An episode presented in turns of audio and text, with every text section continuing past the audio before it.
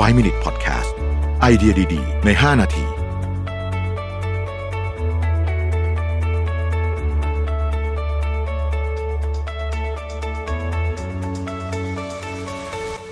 สวัสดีครับ 5 minutes 99 problems นะฮะ คำถามวันนี้คือว่าระหว่างระบบกับคนอะไรสำคัญกว่ากันนะครับ น่าจะเป็นผมขอเดาว่าเป็นลักษณะของการสร้างองค์กรแล้วกันเนาะ เพราะว่าคำถามไม่ได้ ลงดีเทลมามากนะครับ คือคือถ้าให้ตอบจริงๆต้องบอกว่าสำคัญทั้งคู่ แต่ว่าน้ำหนักต่างกันต้องใช้คำนี้แล้วกันนะฮะเอ่อวันก่อนผมได้ได้ยินคำตอบหนึ่งที่เป็นคำถามเนี้ยนะฮะแล้วผมรู้สึกว่าเออผมชอบคำตอบนี้นะครับคือวันก่อนเนี่ยผมได้มีโอกาสไปเสวนากับผู้ว่านรงศักดิ์ผู้ว่าหมูป่านะฮะซึ่งกำลังจะมาเป็นผู้ว่าปทุมธานีเนี่ยผู้ว่านรงศักดิ์แกก็เล่าให้ฟัง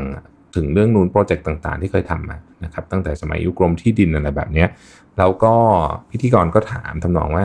เอ๊ะจะทำยังไงให้เหมือนกับเหมือนเหมือนกับรู้สึกว่าเมืองไทยเนี่ยโดยเฉพาะโดยเฉพาะหน่วยงานบางหน่วยงานพอเปลี่ยนคนปุ๊บทิศทางมันเปลี่ยนหมดเลยนะเหมือนอะไรที่เคยทำมาก็ไม่ได้สานต่อนะครับผู้ว่าก็เลยพูดถึงแอปพลิเคชันอันหนึ่งนะฮะ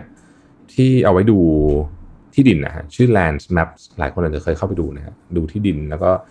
เขาก็ทำกรมที่ดินเขาทำเองนะฮะคือหมายถึงว่าใช้คนข้างในทำแล้วก็ประชาชนก็ไปเช็คดูได้ว่าเออตรงนี้เนี่ยเสียภาษีเท่าไหร่อะไรเงี้ยเป็น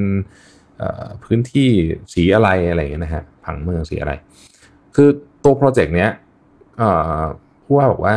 พอพอแกออกมาเนี่ยมันก็ยังอยู่ เพราะว่าตอนที่ทำเนี่ยแกคิดเรื่องนี้เหมือนกันว่า เวลาจะดีไซน์อะไรก็ตามเนี่ยอย่าดีไซน์ base on ตัวตัวคนที่โดยเฉพาะโดยเฉพาะหัวหน้าทีมอย่างเดียว มันต้องดีไซน์ base on ว่าอันเนี้ยมันเป็น system ที่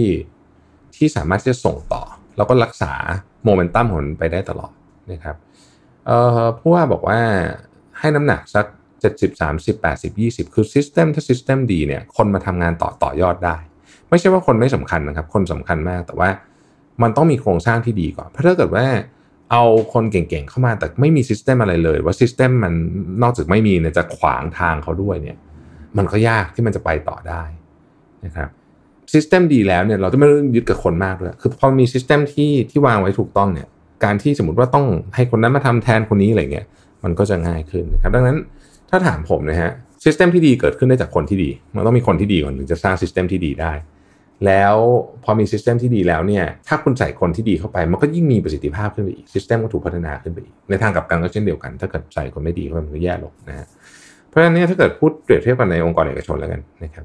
ในองค์กรเอกชนเนี่ยคนก็สำคัญระบบก็สำคัญนะครับแต่ระบบที่ดีเนี่ยมันจะเกิดขึ้นมาจากการเอาคนที่ที่ดีที่เข้าใจเรื่องมาช่วยกันวางระบบนะครับเมื่อมีระบบที่ดีแล้วจะรักษาระบบที่ดีต่อไปได้ การคัดคนเข้ามาก็สำคัญว่าฟิตกับวัฒนธรรมไหมถูกต้องในเชิงของ